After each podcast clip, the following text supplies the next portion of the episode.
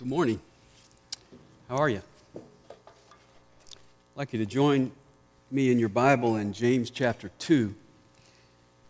And James begins this chapter with a phrase that those of us who understand the gospel would see as the root of the spiritual life, the key to salvation, the fundamental of all fundamentals.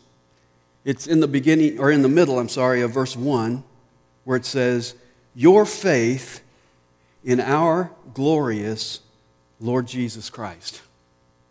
Now, when we hear somebody say those words, I have faith in the glorious Lord Jesus Christ, we say, that's clear, that's concise, that's it. We celebrate inside, we rejoice inside, we say, Praise God, brother, praise God, sister, we're in the same family. But then James goes on to point out a pattern of conduct that is inconsistent with that faith. And it's the phrase we saw at the end of verse 1 personal favoritism, prejudice, judging others by externals.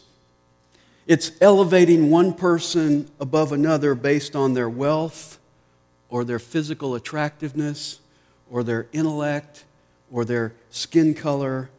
James is saying faith in the glorious Lord and prejudice toward another person is mutually exclusive. And then, to the dismay of those of us who like to be prejudiced and kind of use excuses for why we're that way, James lays out a solemn declaration at the end of the first paragraph in verse 13, where he says, For judgment will be merciless to one who has shown no mercy. James tells us that this prejudiced person who shows no mercy, this prejudiced person who is destitute of the spirit of kindness, this prejudiced person who shows nothing of the character of God, who is love, nothing of the character of God, whose mercies are new every morning, Nothing of the character of God who does not look at the outward appearance but looks on the heart. This prejudiced person, however loud his profession, however orthodox his creed, however high his hopes, will end up being condemned, being subject to judgment without mercy. That's pretty sobering. And I think at this point, there's a question that's sort of dangling in the air. And that question is what is the nature of saving faith? And James is going to help us answer that question in the rest of this chapter. In a passage that Christians have struggled with, they have argued about, they have misunderstood for centuries. Some have accused James in this passage of teaching salvation by works. Some have accused James in this passage of teaching salvation by faith plus works. This is the passage that Martin Luther couldn't manage to reconcile with Romans 3:28, and so he referred to this whole letter as a right strawy epistle. But before we find ourselves guilty of judging James on the basis of externals, I want us to look carefully at what he has to say. And we're going to cover the rest of this chapter in two messages, but this morning I want to start by just looking at verses 14 to 19. And I want to pick out three things here that we can say about faith. Number one is in verses 14 to 17. If your faith doesn't work, it's dead, it's inoperative, it's worthless. Faith without works is no good to you and it's no good to anybody else. Now, notice how he says this in verse 14. What use is it, my brethren, if someone says he has faith, but he has no works? Can that faith save him? Now, I want you to notice something very important here. James does not say that this person has faith. He tells us this person says he has faith. I would circle that word says. This is a professor who has no works. He claims to have faith, but there's been no change in his life. In fact, his life contradicts his profession. James presents us with this individual, and then he asks two important questions. Question number one, and by the way, in the Greek, these questions are written expecting a negative answer. The first question is What use is it? What profit is it? What good is it? And the answer is none. And then he asks a second question, which is the most important question, and that is Can that faith save him? It's important to see that word that or the. It's the article in front of it. He's not saying, Can faith save him? because we know faith can save him. He's saying, Can that faith save him? Can that kind of faith save him? Is a faith that a person says he has but causes no change in his life really saving faith? And James says, No. Now, a lot of people would say yes to these two questions. It's very popular today to say, you know, if a person has some understanding of the gospel and they have some measure of belief, that results in salvation. It doesn't really matter that the belief is barren. Doesn't really matter that what's being called faith is cold and indifferent. A lot of people have the idea that anything that is not blatant disbelief is belief. He's not hating on Jesus, so I guess he loves him. He's not actively against Jesus, so I guess he's for him. So you don't have to count the cost. You don't have to lay down your life. You don't have to pick up your cross. Jesus was just having a bad day when he said that stuff. All you have to do is nod in agreement. All you have to do is raise your hand. All you have to do is sign a card. You see, I am convinced that many of us have a distorted view of grace. And we view grace as God giving us a gift, and that gift is all about our inheritance, eternal life. And it's true. The gift of God is eternal life. But you know what eternal life is? Jesus said in John 17, 3, Eternal life is knowing God the Father and knowing me, his Son. Eternal life is a relationship. And it's not pie in the sky by and by, it's a relationship right now, today. And a lot of us view grace, and we have this distorted view of grace that grace is like something God has given us, and we become, we kind of move from being a rebellious poor kid spiritually to a spoiled rich kid spiritually. You ever been around spoiled rich kids? We took a recent flight and had one sitting behind us talking real loud. Disgusting. Kid had everything. His dad was paying for him to go for the summer, the whole summer somewhere, just a vacation. And he was criticizing his dad, telling us, ta- telling somebody back there how he had taken his dad's cell phone and, and this and that. And he just had total disregard for his dad, but he was entitled. I think that's the expectation some of us have for our salvation. We move from poor, rebellious kid spiritually to spoiled rich kid. We're really kind of estranged from our Father, but we're entitled. Well, let me tell you this morning that's not God's grace.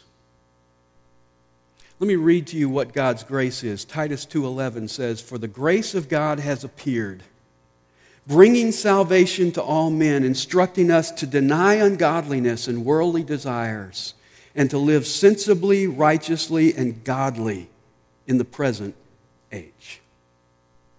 You see, grace doesn't simply save me from the punishment of sin, it saves me from the power of sin. Grace is not something that just takes care of my future, it takes care of my present. This verse tells me it gives me a brand new desire and a brand new power to say no to sin and yes to God. And if that is not happening at some level in your life, then there needs to be a big question mark about your faith. The Bible says that Jesus came to save his people from their sins. So if you claim to be saved, and you're still embracing your sins, you're still loving your sins, you're still at peace with your sins, then something's wrong with what you're calling salvation. And something is wrong with what you're calling grace. Or as James would tell us, going back to the root, there is something wrong with what you are calling faith. Because he asked the question is that kind of faith saving faith? And the answer is no. And then, as James is so good at, he gives an illustration in verses 15 and 16. Notice the illustration. If a brother or sister is without clothing and in need of daily food, and one of you says to them, Go in peace, be warmed and be filled, and yet you do not give them what is necessary for their body, what use is that? James depicts a brother and sister. They're in need of the two most basic physical needs food and clothing.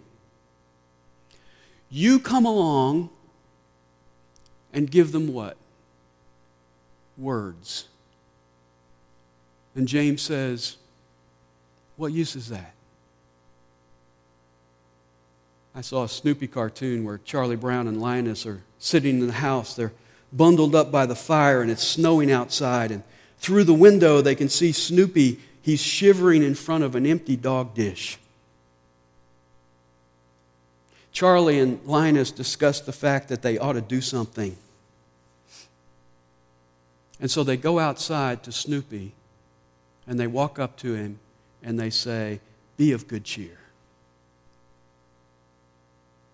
That's James' illustration. You see, when you see a brother or sister in need, they have no food, they have no clothing, and you say, I'm deeply moved. I cannot find words to express how much I care. I feel your pain. The Lord bless you. What have you done? Nothing. You see, when you walk away, that person is just as hungry and as naked as before. Now, those are wonderful words. Those are words of love without the actions of love. And when you have the words of love without the actions of love, you don't have love. And what's James' conclusion? Look at verse 17. Even so, faith, if it has no works, is dead, being by itself. Just as love that is said and not shown is dead, faith that is said and not shown is dead. It's lifeless. It's worthless. The profession of faith without works is no good to you and it's no good to anybody else. Now, a lot of people today say they have faith. I was watching CNN this week, and I know, noticed along the bottom there was a scrolling uh, information thing, and it said uh, in a recent poll, 73% of Americans say they're Christians. Do you believe three out of four Americans are Christians? I don't. You know why? Because their actions deny it. I, I watched the Cardinal game Friday. Did you see the game Friday? I stayed up because I thought they were going to lose, but I just wanted to, you know, console them.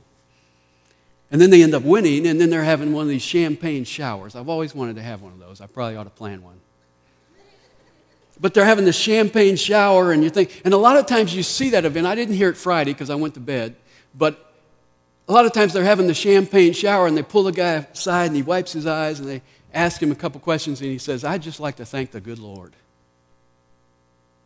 And what do we say? He's a christian. He said the word lord he, he's a christian. Well not necessarily. Because jesus said not everyone who says to me, Lord, Lord, will enter the kingdom of heaven, but he who does the will of my Father who is in heaven. You see, everybody who has a Christian bumper sticker is not a Christian.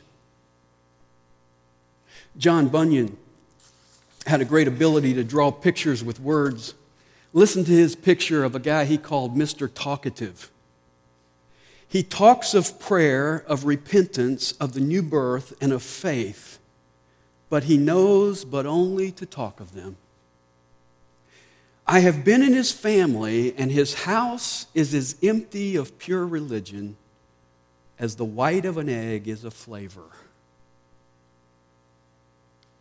Talk is cheap.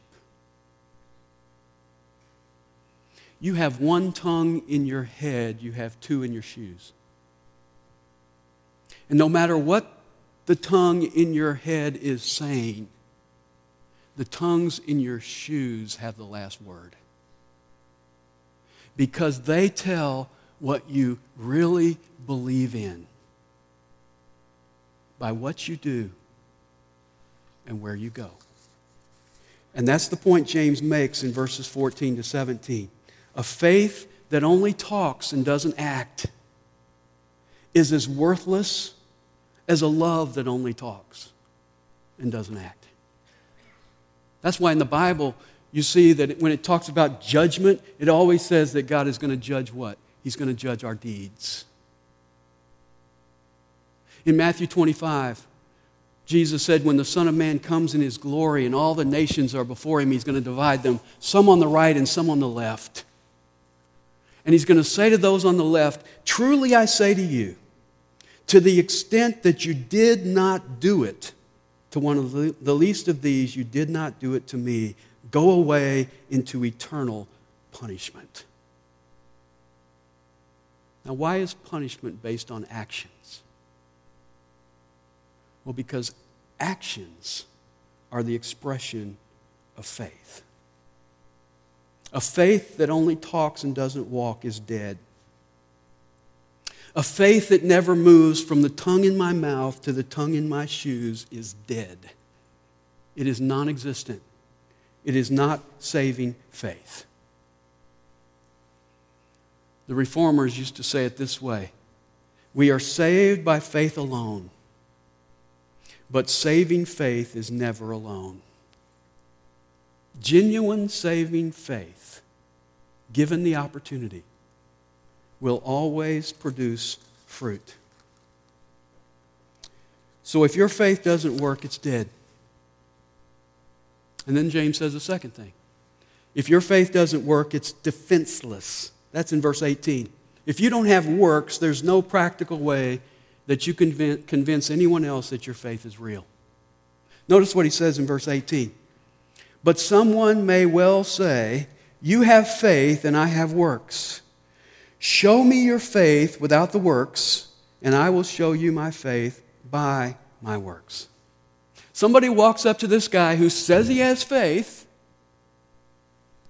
but has no works. And he says, Show me your faith. And the guy can't do it because he has no works. You see, faith is odorless. Faith is weightless. Faith is invisible. Anybody can claim it. But when someone comes up and says those two words in verse 18, show me, there's only one way that you can show the reality of faith, and that's through works. You see, if you told me that this was a fire, I would have a few questions about that. I would say, you know, if that's a fire, it should be putting off light.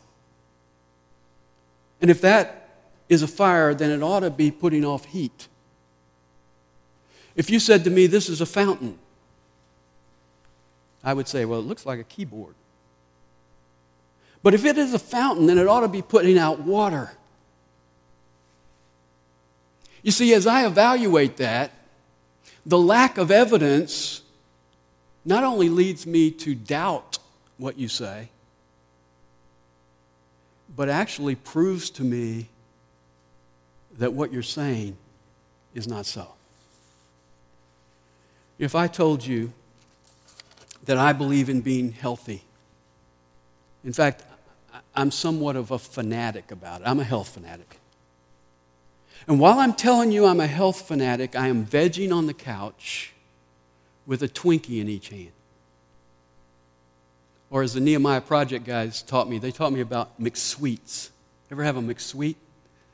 It's when you buy a double hamburger at McDonald's, you open it up and you put one of their apple pies in the middle, close it back up and eat it. That's a McSweet. So I'm telling you I'm a health fanatic, and I've got a McSweet in one hand and a Twinkie in the other. And you say, Well, Dan, do you eat right? No. Do you exercise?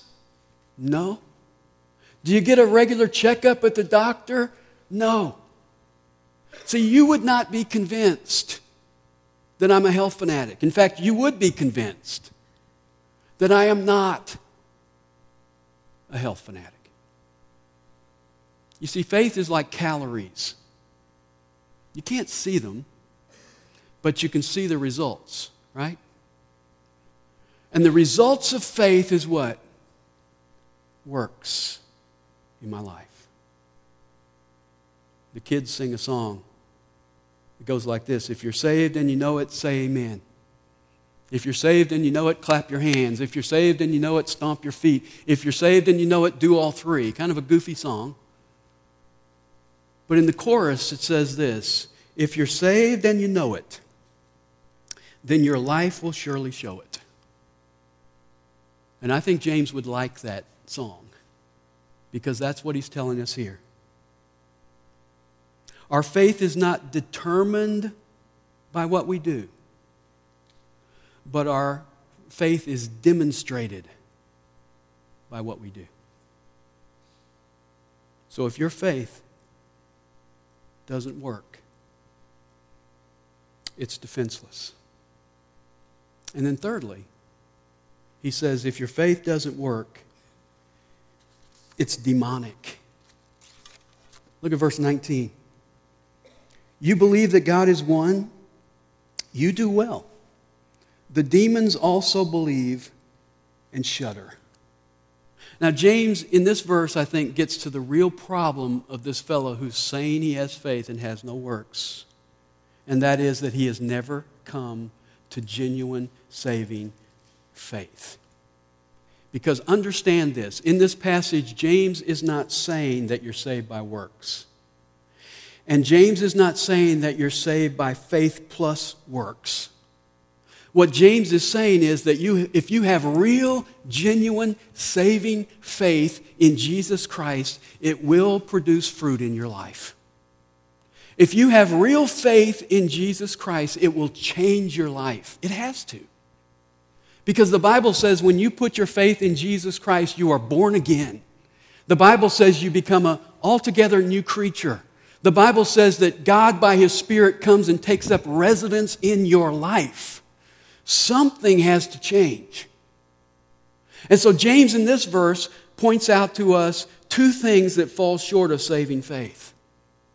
The first is intellectual assent, or what I would call historical belief, believing some facts about God or about Jesus. See, James says, You believe, that's great. That puts you right up there with the demons. A while back, the Gallup pollsters polled Protestants in the United States to see if they believe in God. They found that 95% of Baptists believe in God. 93% of Presbyterians believe in God. 90, 85% uh, of Methodists believe in God. But if the pollsters could have gone to hell and polled the demons, they would have gotten a 100% response. Demons are great theologians. Just, just a surface visit of the New Testament, I found these things. They believe in God, they believe in the deity of Christ, because when Jesus came, they kept going, We know who you are the Son of God. They believe that Jesus is the ultimate judge they believe in hell, and they believe that they're going there.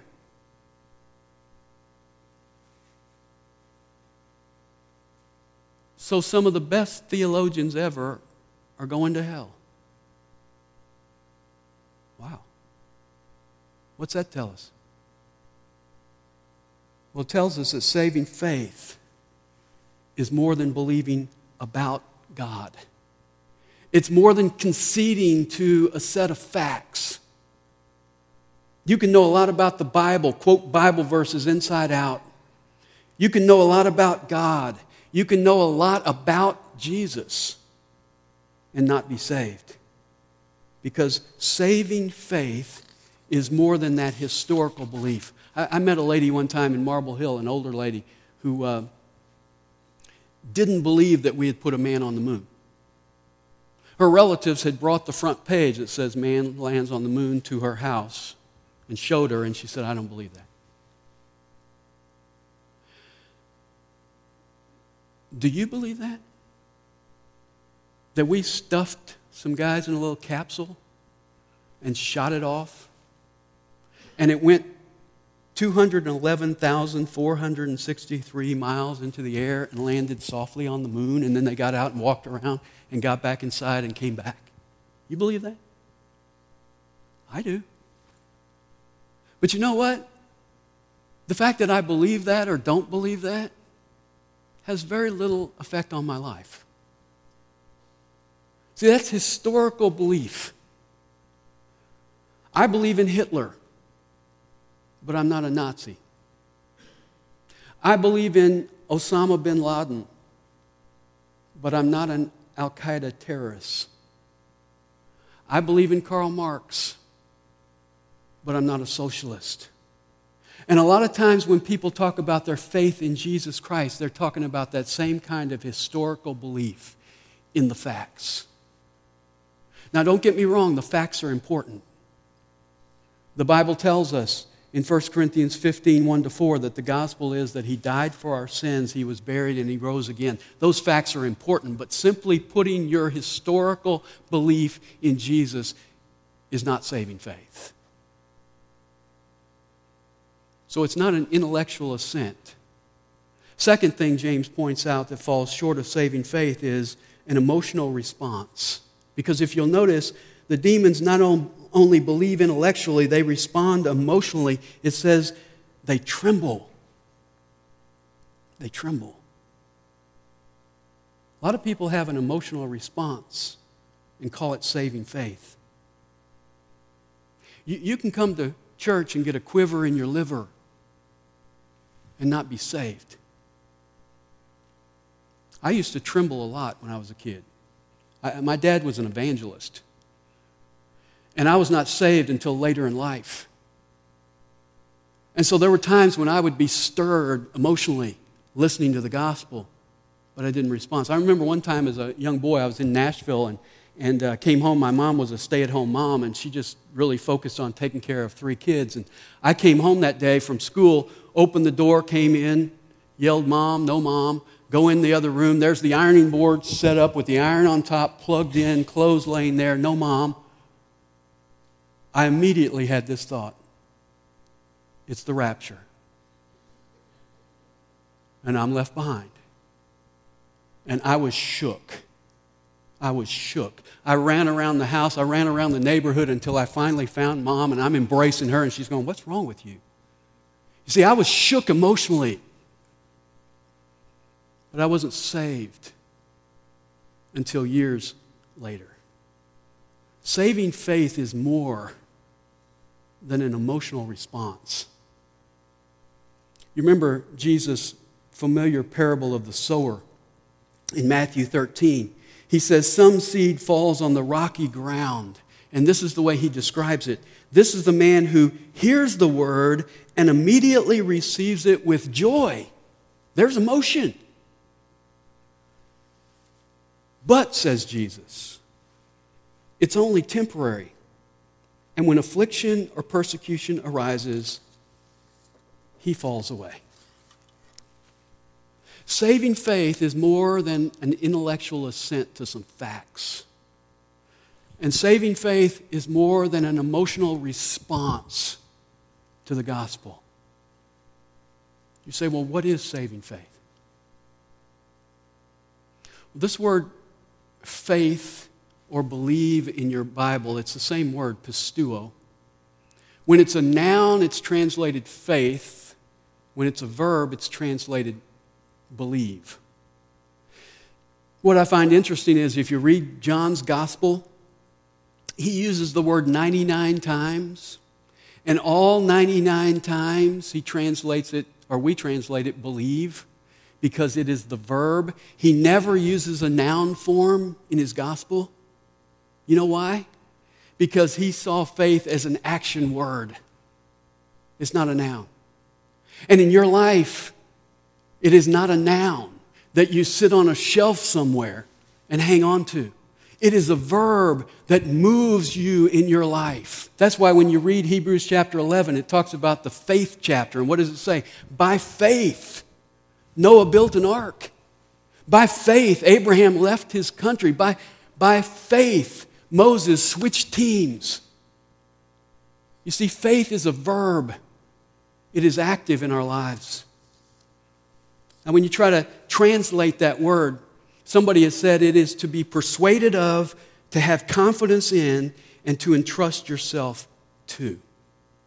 A great verse that captures that is John 2 24, where it says of Jesus, but Jesus was not entrusting himself to them. He was not giving himself over to them. You see, saving faith is more than believing about, it's more than trembling about. It is, as one Greek authority said, the movement of the subject onto the object. And the object is always Jesus Christ.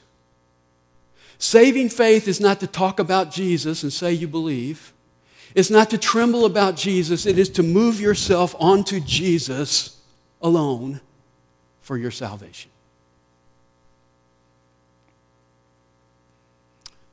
I like to rappel. I don't like to rock climb, it's too much work. But I love to rappel. I, I, I rappelled for the first time in, years ago in Boulder, Colorado. And uh, was up there with a guy who was real into it, and, and uh, you know, he had his own equipment and everything, and he took us up there, just a little group of us, and, and uh, I was waiting to go, and in front of me was a girl, and, and uh, he had her all harnessed in and had the rope tied and everything and explained it all to her. And, and the hard thing about rappelling, if you've ever done it, is you got to go from vertical to horizontal. And it's that first step that's really the tough one. Because to really rappel, you've got to get lean back and get yourself horizontal, and then you really get to enjoy the trip down the cliff. Well, this girl's standing there, and, and uh, she's obviously having difficulty, and so he starts to explain to her all the facts. He says, You know, this tree I'm t- tying it to has been here for years. Thousands of people have repelled. They've tied to this tree, and he talked about his rope and how good it was and how he checked it out before he came out here, and how hundreds of people have gone down on this rope, and how experienced he is, and how he's never had anybody fall, and, and just kept telling her all these facts, and she kept saying, I know, I know, I know. She acknowledged the facts. She was having an emotional experience because she was literally trembling. But she didn't have faith. You know how I know she didn't have faith? Because she never moved. She acknowledged the fact she had an emotional experience she never repelled because she didn't have the faith to move the subject onto the object. I asked some guys to come up here. If you'll come up here now. I think I asked six guys. If I didn't, somebody who's stronger than I am, come up here. We're going to try to do something. If this doesn't work, somebody else will be preaching in the next service. I didn't ask any staff to come up here because I'm afraid they would let me go. Um, have you ever done a trust fall? Yeah. You have? Why don't you come do it? Um, I haven't done.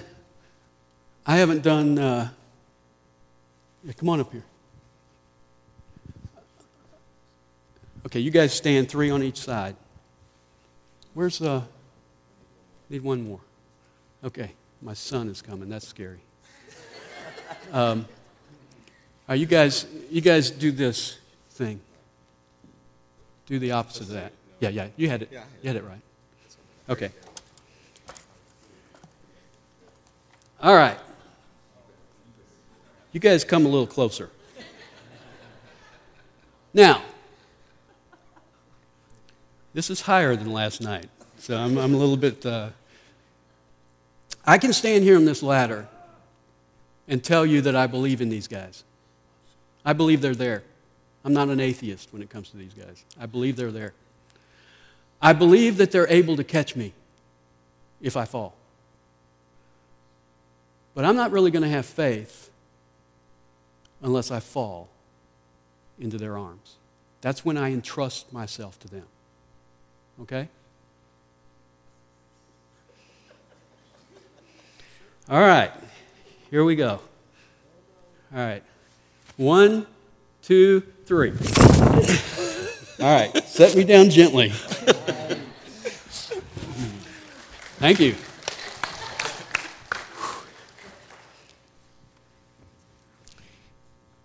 A lot of us say we have faith. And what we're doing is we're standing where we've always stood and we're saying, I believe that Jesus exists. I believe that he died on the cross. I believe he rose again. I believe he's alive today. I believe he's able to save me. We get a little rapid heartbeat, like I just got. But that's not saving faith. Saving faith is the movement of the subject onto the object. It's when I let go of everything else and entrust myself to Jesus Christ and I say, Jesus, if you don't catch me, I'm doomed. That's saving faith. And James says when you have that kind of saving faith, it will transform your life. It will produce fruit. One of my favorite verses is Romans 12, 1 and 2. In fact, I pray them every morning. Paul says, I urge you, therefore, brethren, by the mercies of God, that you present your bodies as a living sacrifice, holy and acceptable unto God, which is your reasonable service of worship.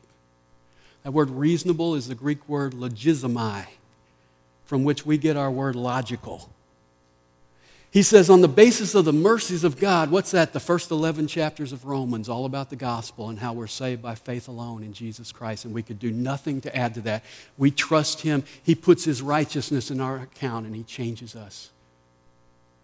Based on the mercies of God, Paul says, I want you to do a trust fall onto Jesus Christ on the basis of the fact that he gave his life for you. The only logical thing for you to do is to give your life to him. We're going to close our service by taking communion together. We're going to take the bread and the cup and remember what Jesus did for us on the cross. And as we do that today, I would love to see you examine your heart. Say, God, am I guilty of just believing about you, about Jesus?